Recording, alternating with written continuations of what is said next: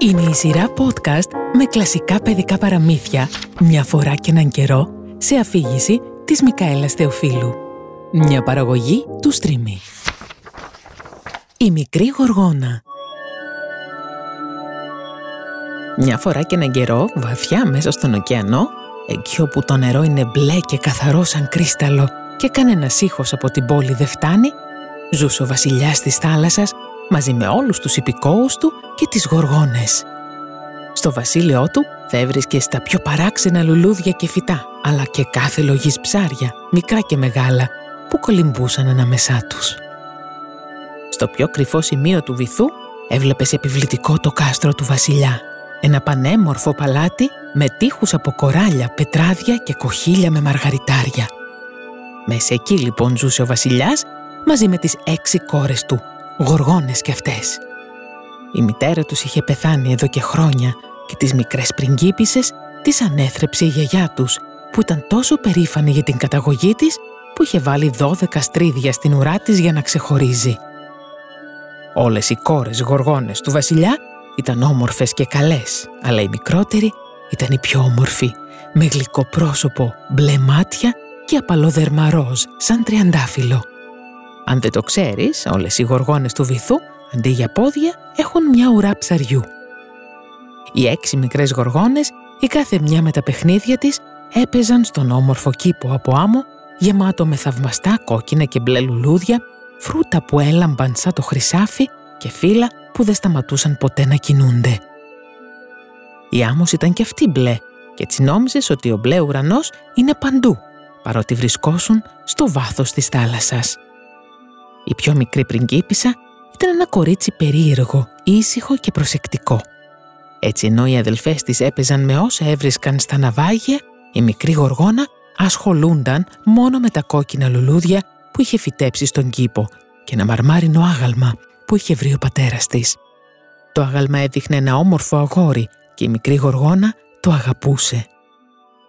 Επίσης, τη μικρή γοργόνα άρεσε πολύ να ακούει ιστορίες για τον κόσμο έξω από τη θάλασσα Ρωτούσε συνέχεια τη γιαγιά της να της διηγηθεί ιστορίες για τα πλοία και τις πόλεις, τους ανθρώπους και τα ζώα.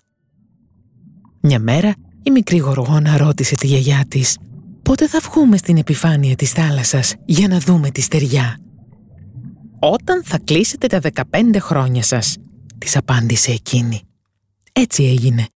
Κάθε πριγκίπισσα που έκλεινε τα 15 χρόνια ανέβαινε στην επιφάνεια της θάλασσας. Και όταν γύριζε στο βυθό, είχε εκατοντάδες πράγματα να διηγηθεί στις υπόλοιπες αδελφές.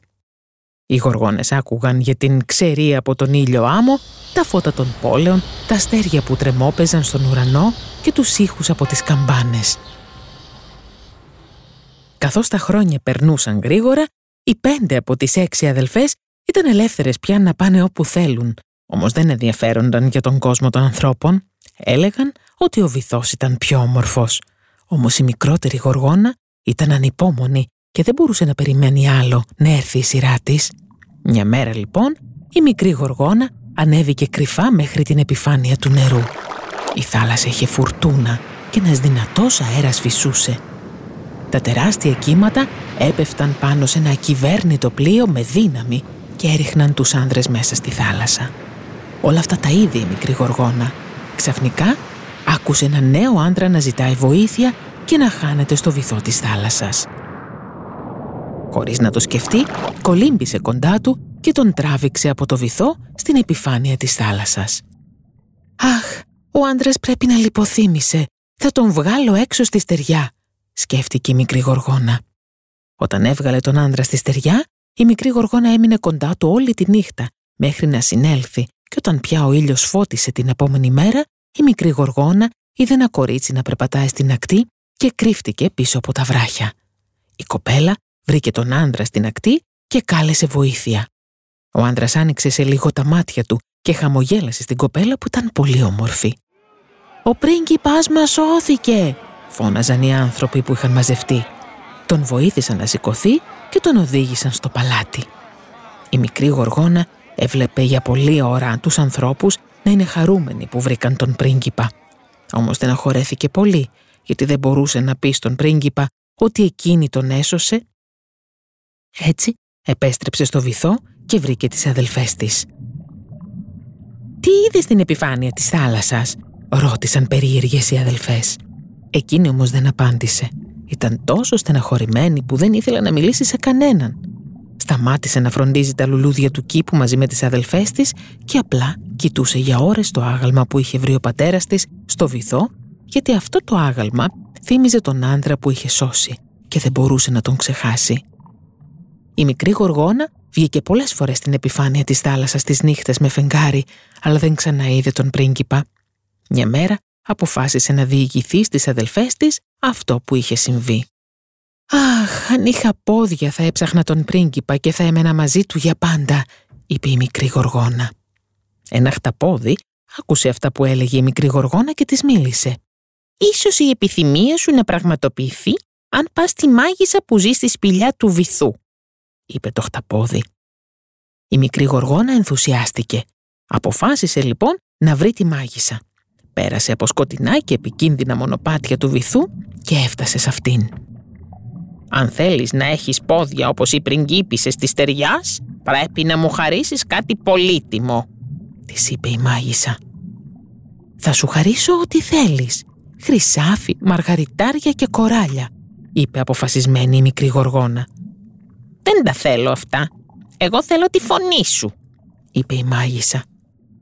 «Μα πώς θα μπορέσω να μιλήσω στον πρίγκιπα χωρίς φωνή» ρώτησε η μικρή γοργόνα. «Δεν χρειάζονται λόγια. Ο πρίγκιπας θα σε ερωτευτεί για την ομορφιά σου και τις μαγευτικές σου κινήσεις», της απάντησε η μάγισσα. Έτσι, η μικρή γοργόνα συμφώνησε, έδωσε τη φωνή της στη μάγισσα, αλλά δεν μπορούσε να μιλήσει πια. «Πιες αυτό το φίλτρο», είπε η μάγισσα με τη φωνή της γοργόνας. «Σε προειδοποιώ, θα αποκτήσεις πόδια αλλά σε κάθε σου βήμα θα νιώθεις αβάσταχτο πόνο. Και αν ο πρίγκιπας δεν σε ερωτευτεί και παντρευτεί κάποια άλλη, δεν θα μπορέσεις να ξαναγίνεις γοργόνα. Μετά το γάμο, το επόμενο πρωί κιόλας, το σώμα σου θα γίνει αφρός της θάλασσας για πάντα. Η μικρή γοργόνα ήπια το μαγικό φίλτρο και η ουρά της μεταμορφώθηκε σε πόδια. Ξεκίνησε λοιπόν να κολυμπάει μέχρι το παλάτι του πρίγκιπα. Όταν όμως άρχισε να περπατάει στη στεριά, πονούσε πολύ και έπεσε λιπόθυμη. Ξαφνικά την είδε ο πρίγκιπας.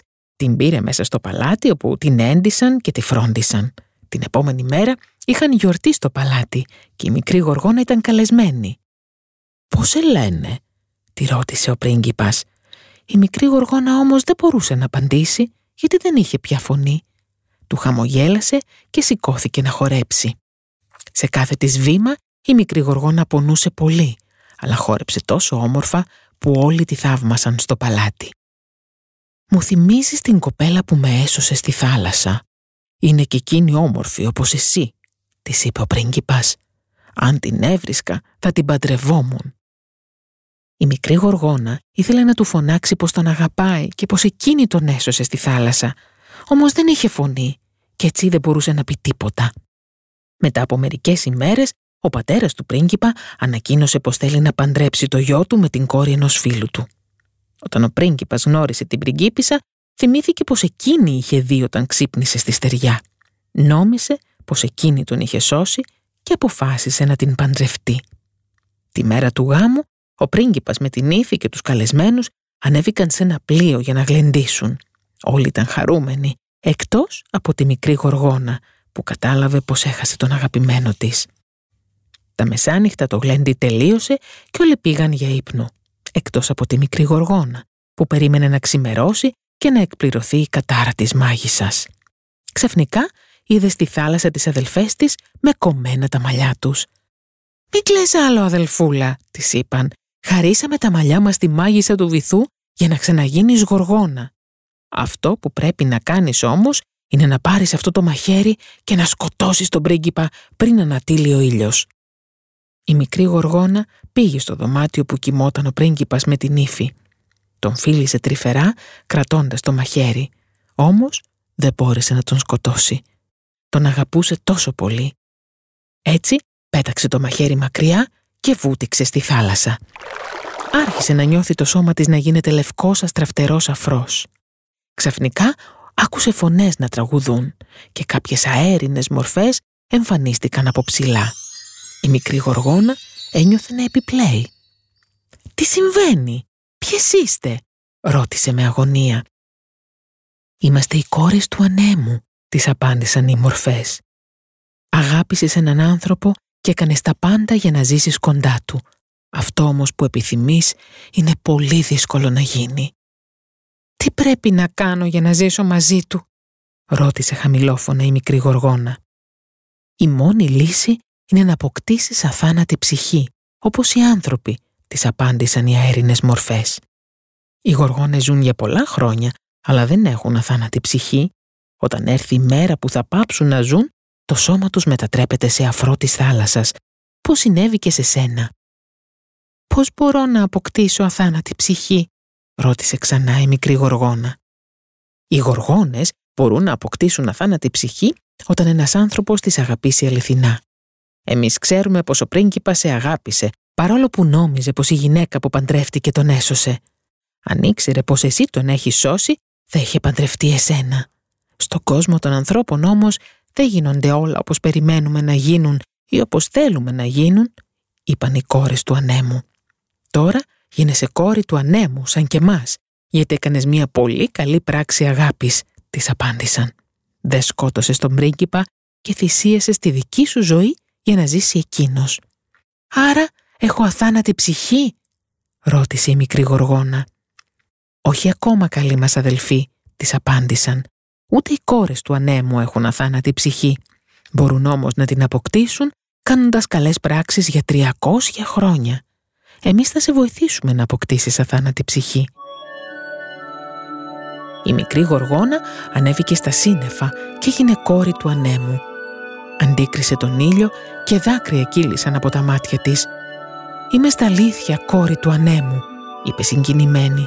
Τι όμορφα που είναι να βλέπω τον κόσμο από ψηλά. Στο καράβι οι άνθρωποι είχαν ξυπνήσει. Η μικρή γοργόνα είδε τον πρίγκιπα και τη γυναίκα του να την ψάχνουν.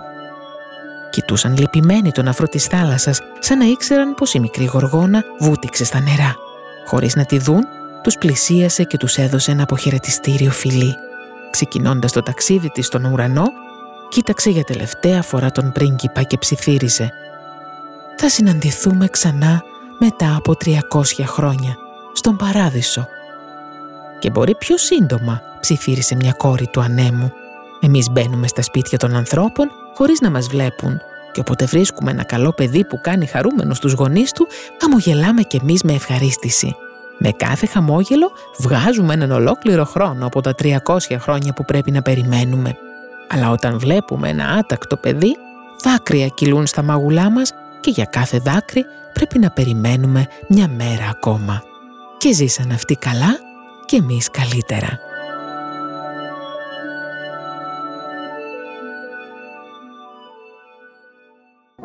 Ήταν η σειρά podcast «Μια φορά και έναν καιρό».